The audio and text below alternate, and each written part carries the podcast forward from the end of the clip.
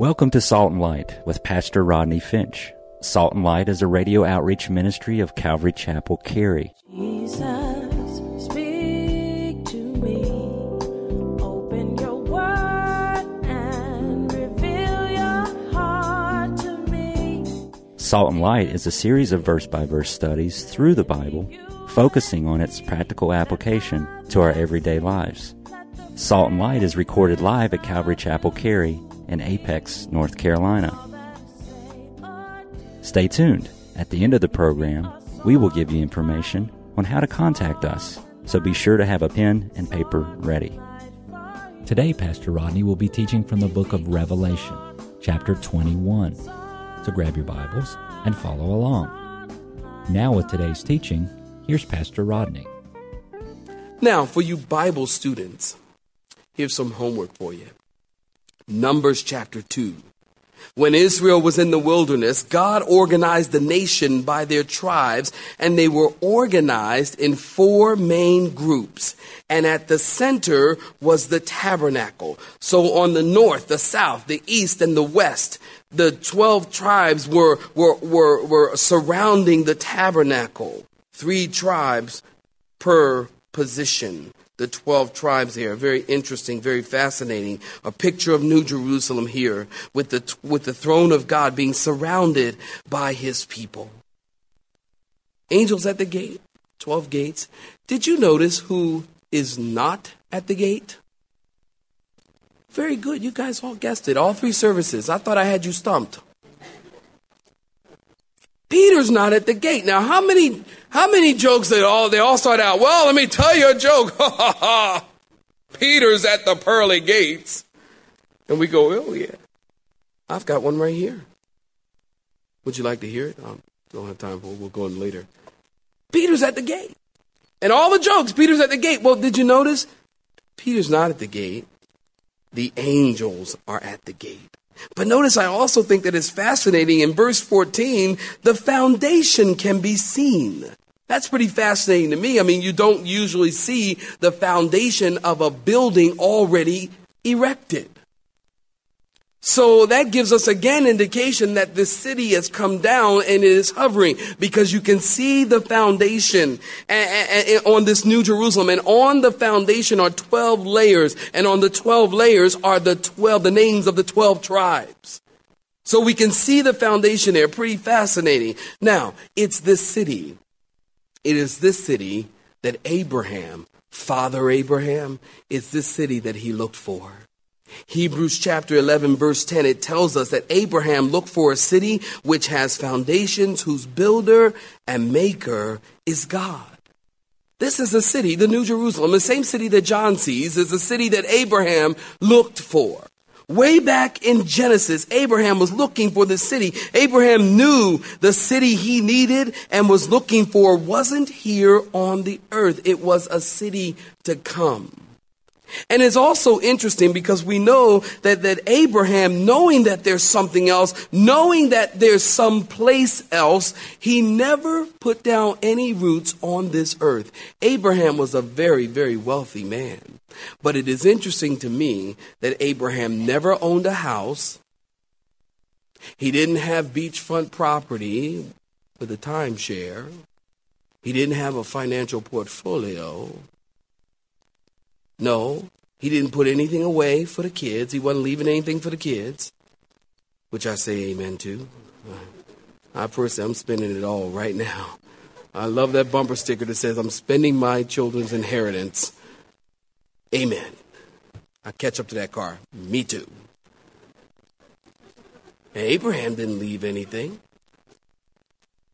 Very wealthy man, yet he didn't leave anything. Why? Because he was looking for another city. When Abraham died, it was interesting. He actually owned three things. Three things he owned. He owned a tent, he owned or built an altar, and he owned a burial plot for his family at Machpelah, which tells us Abraham was looking for another kingdom. He had a tent, which speaks of the fact that Abraham knew this life was temporary. He built an altar everywhere he went. I can hear Abraham saying, Look, while I'm here in this temporary earth, on this temporary world, while I'm here, I think I'll worship. He owned a tent and he built an altar. Abraham was a wanderer and a worshiper, a pilgrim and a priest, a stranger and a sojourner. He knew what he needed wasn't on this earth. Abraham knew that what he needed was in another city, and that's why he never put down roots here. What about us? What about you? What about me? Are, are we comfortable here? Are, are we trying to put down roots here? Get a bigger house, get a bigger car, get more of this and more of that and more of this and more of that. Listen, Christian, Mr. and Mrs. Christian, Jesus could come any day. And when Jesus comes, none of these things is going to get in his way from getting you off this earth and into his kingdom. And guess what? You're going to leave it all. You're going to leave it all. You can't take it with you. You really can't. So why not send it ahead? And invest in the kingdom in your home, which is in the new Jerusalem. Abraham knew that, and that's why the Bible says he looked for a city whose builder and whose maker and whose foundations were not of this earth, they were of God. The same city that John sees here. Well, notice in verse 15. And he who talked with me, John said, had a gold reed to measure the city, its gates and its wall. The city is laid out as a square. This is fascinating. Its length is as great as its breadth. And he measured the city with the reed, 12,000 furlongs. Its length, breadth, and height are equal. And then he measured its walls, 144 cubits, according to the measure of a man, that is, of an angel. The construction of his walls was of jasper, and the city was pure gold, like clear glass. Unbelievable. The hovering city is breathtaking. The New Jerusalem's length, height, and width are equal, like a cube, or even many scholars believe a pyramid. The city is, get this, 1500 miles by 1500 miles by 1500 miles by 1500 miles, 1500 miles high. Is that unbelievable or what? 1,500 miles high. This is an enormous, enormous city. That would be like from Raleigh to Denver to New York to Houston and back to Raleigh. This is a huge city, 1,500, 1,500 cubed and 1,500 miles high. Today we are told, we're told today that there are 5.6 billion people on the planet today. Suppose there was 3 billion people saved and living in the new city. Every person, get this, would get one square mile of property in the New Jerusalem. Now, you can't get that in Apex. You knew that, right? Yeah, you can't get that in Apex. One square, I mean, this is a lot of property here. If a person got a quarter mile cubed, that would make room for 20 billion people in the New Jerusalem. We are not talking a small lot here. But let me tell you something. The New Jerusalem, with all of its beauty, all of its splendor, all of its gold, all of its stones and beautiful prisms, that is not really what makes it heaven, you guys. You know what makes it heaven? What makes it heaven? Amen. You know what makes it heaven? The fact that God is there. That's why it's heaven. You know what? It could be big as a super Walmart. If God was there, it would be heaven. Amen. Because heaven is heaven, not because heaven has cool stuff. Because heaven does have cool stuff. But heaven is heaven because God lives in heaven, because the presence of God is there. Behold, the tabernacle of God, John says, is among men. That's why it's heaven. Well, then notice goes on in verse 19, talking about this new city. The foundations of the wall of the city were adorned with all kinds of precious stones. The first foundation was jasper. The second, sapphire. The third, chalcedony. The fourth, emerald. The fifth, sardonyx. The sixth, sardis. The seventh, chrysolite. The eighth, beryl. The ninth, topaz. The tenth, that stone. The eleventh, I don't know the name of it. You give it a shot. The eleventh, jacinth. and the twelfth amethyst. Notice that. Notice these 12 stones and four walls. So we have three stones to a wall. Incredibly beautiful, beautiful city. Well, then the 12 stones or the 12 gates in verse 21 were 12 pearls. Did you get that? The 12 gates were 12 pearls. Each individual gate was one pearl. And the street of the city was pure gold, like transparent glass. Now, here is where we have the famous saying, the pearly gates. And notice here, the only thing man made by a living organism in heaven. All other materials are metal or stone. Now, understand something here. Listen, in the Jewish mind, a pearl is not kosher. It comes from an oyster, which was considered an unclean animal. Now, I believe what we have here is God is giving a little something for the Gentiles. I think God is communicating here that heaven isn't, remember the readers, the predominant readers of Pastor John's letter here in Revelation would be Jewish believers, Jewish Christians. And I think the Holy Spirit is telling us by telling us that this, this gate is pearl, a pearl gate, that heaven isn't just for the Jew. Heaven is for all people. Listen, heaven is for all people. If you don't like all people, you don't want to be in heaven. Whatever. Who doesn't want to be in heaven? But you, you love all people because all people in heaven, not just Jewish people, not just Gentile people, black people, white people, Asian people, all people, Yankees and Southerners, California people, all people, all people. In the Greek language, all people are in heaven. All people. God's people. And what's amazing to me is that there would be a pearl big enough to be at the gate of this 1,500 mile high city. That's the gate.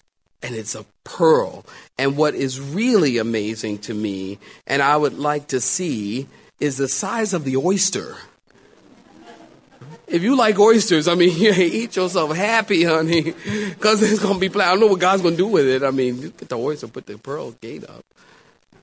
It's pretty amazing to me. And then notice in verse 21, the street of the city was pure gold like transparent glass. Apparently, somehow, this gold is so pure you can see through it. Now on earth we fight over gold and people are killed because of gold. We have the golden rule. He who wears the gold makes the rule. But in heaven, get this. That was in the military, by the way. My, my commanding officer, if you're in the military, you know. He who has the gold makes the rules. In heaven, gold is asphalt. Is that amazing? It's just asphalt. I mean, here on earth, what do we do with asphalt? We walk on it, we ride our cars on it, I mean, we, we, we, we pour our cokes out on it. I mean, asphalt is asphalt. I mean, it's nothing. In heaven, gold is asphalt. And, and, it's, and nobody's going to be stealing it or chipping it off. I mean, when's the last time you've seen a person out in the middle of the night here, sneak out and middle of the night go out and on the tar pavement and chip a piece of asphalt tar and put it in his pocket. No, that's pretty sick. I mean, no one does that, do they? if you do, see me after service. You need help. Two words for you seek help. No one does that. In heaven, no one will be doing that because gold is asphalt there. There's just plenty of it, and it's so pure just so purified. It's like transparent glass. But but in verse 22, I saw no temple. Now I want you to notice something. Heaven is heaven not only because of what is there, but heaven is heaven because of what is not there. Notice, I saw no temple in it, for the Lord God Almighty and the Lamb are its temple. The city had no need of sun or moon to shine in it, for the glory of God illuminated it. The Lamb is its light. Jesus is his light. Jesus said, I am the light of the world. And the nations of those who are saved shall walk in its light in verse 24. And the kings of the earth bring their glory and honor into it. Its gates shall not be shut at all by day. There shall be no night there. And they shall bring the glory and the honor of the nations into it. But there shall by no means enter it anything that defiles or causes an abomination or a lie, but only those who are written in the Lamb's book of life. Interesting. No temple there. In the New Jerusalem, no temple. Why? Because the Lord God Almighty and the Lamb itself is the temple. In other words, the temple isn't removed, it's expanded. Everything in every place is holy and the dwelling place of God. In the coming kingdom, the very light that blazes from the King of Kings and the Lord of Lords, the face of Jesus will illuminate the whole city. 1500 square miles. You talking about a bright smile? Amazing. Notice the gates shall not be shut. Literally, in the Greek language, it means the gates shall absolutely not shut.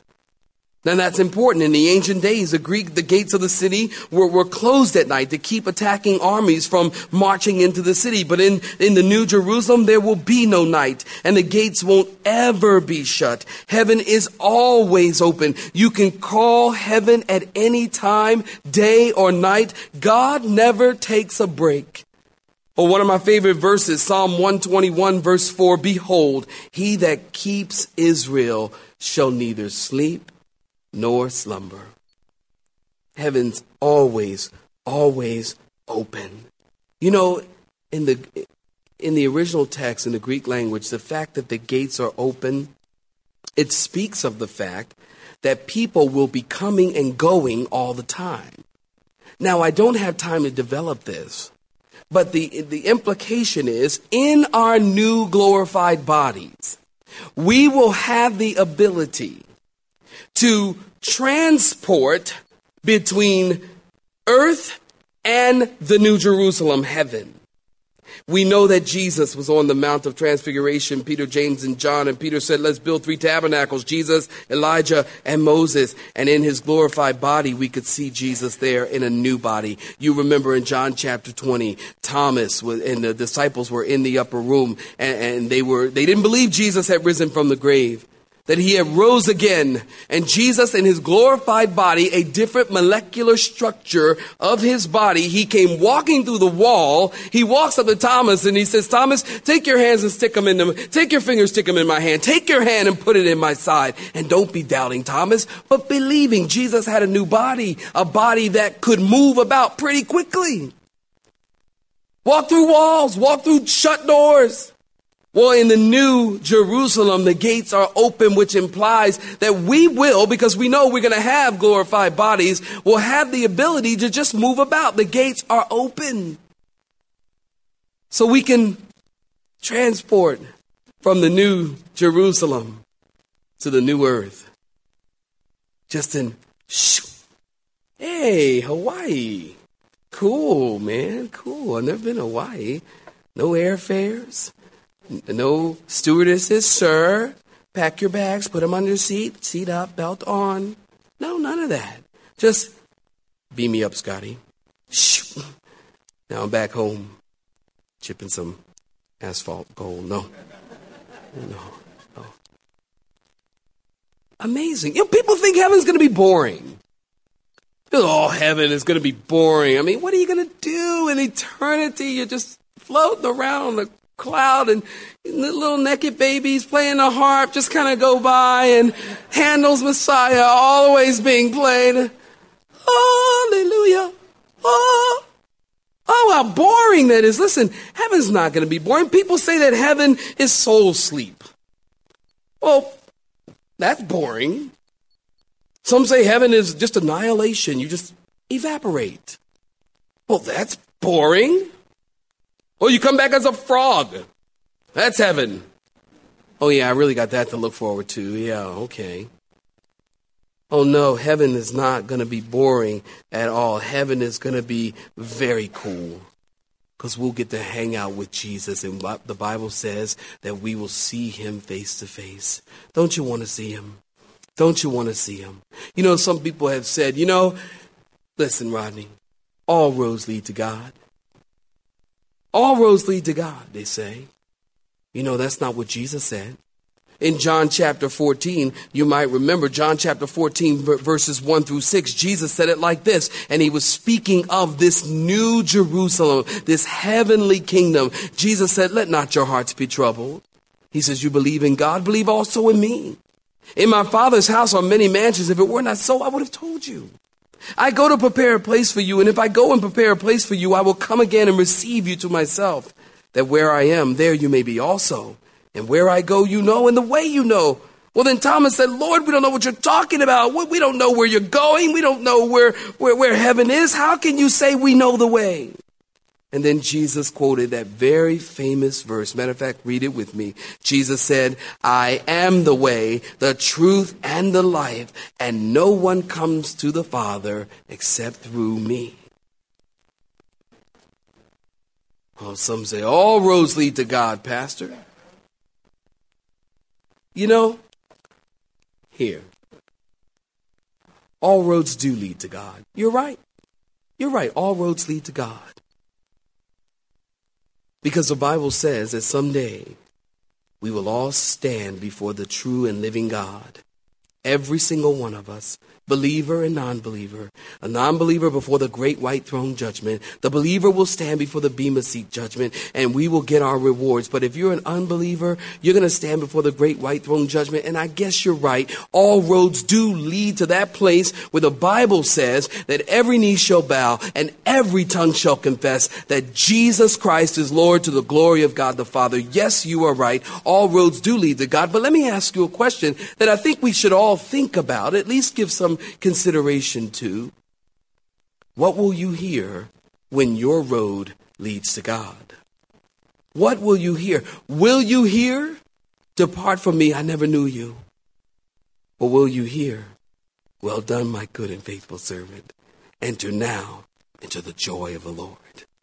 I guess the question remains not what road you take that leads to God, but what will you hear and the only way to hear, well done, my good and faithful servant, is to believe and receive what Jesus said that you cannot come to the Father. You cannot, listen, you cannot make it into this heavenly kingdom with the pearly gates and the streets of gold and it's beautiful and colors and prism. There's happiness and joy and fellowship. You can ever make it there unless you come through Jesus Christ. Well, Ronnie, that can't be right. No, well, I didn't say it. He said it. He said it. And we must believe what he said. No one comes to the Father except through me. What will you hear when you stand before him? That's pretty narrow. Yep. Guess you're right it is pretty narrow. And Jesus said, Broad is the way that leads to destruction, narrow is the way that leads to this kingdom. Few thereon will find it. I guess it is pretty narrow. But it's right, and it's true, and it's the only way to get into the kingdom that John sees, that Father Abraham saw and looked forward to. And someday, when you take your last breath here on this earth, you take your next breath in heaven. You know, tomorrow I got to tell you, and I'm closing. I'm coming in. I'm coming in. But but I'm coming in. But tomorrow I'm doing I'm doing a funeral tomorrow in, in New Bern. I think is where I'm going. And um and uh and this, the lady that we're gonna do a funeral for, um, you know, she took her last breath on Friday and she was a believer. And now she knows what John knows. She knows firsthand, she can see it. I want to see it. Those pearly gates. She's walking on those streets of gold. She's, she's comforted. She knows it firsthand. And I pray, I pray that you know it. Hmm. Things are crazy in the world today. Do you know Jesus? We're all going to die. It's not a matter of if, it's a matter of when.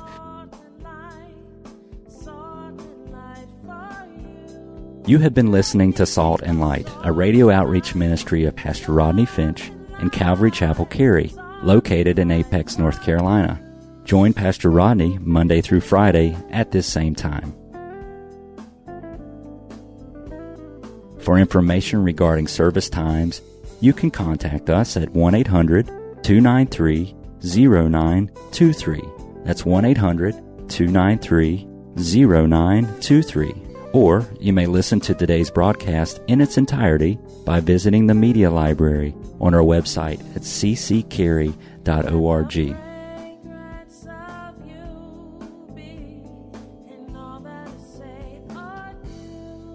We would like to thank you for tuning in to Salt and Light and pray that you have been blessed.